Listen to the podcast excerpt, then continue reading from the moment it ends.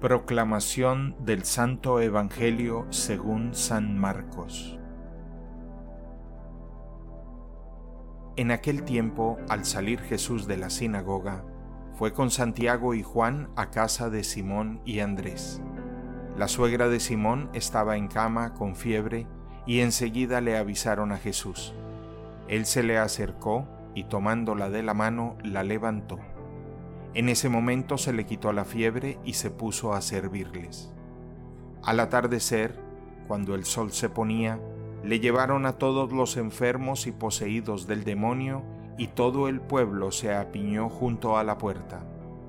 Curó a muchos enfermos de diversos males y expulsó a muchos demonios, pero no dejó que los demonios hablaran, porque sabían quién era él.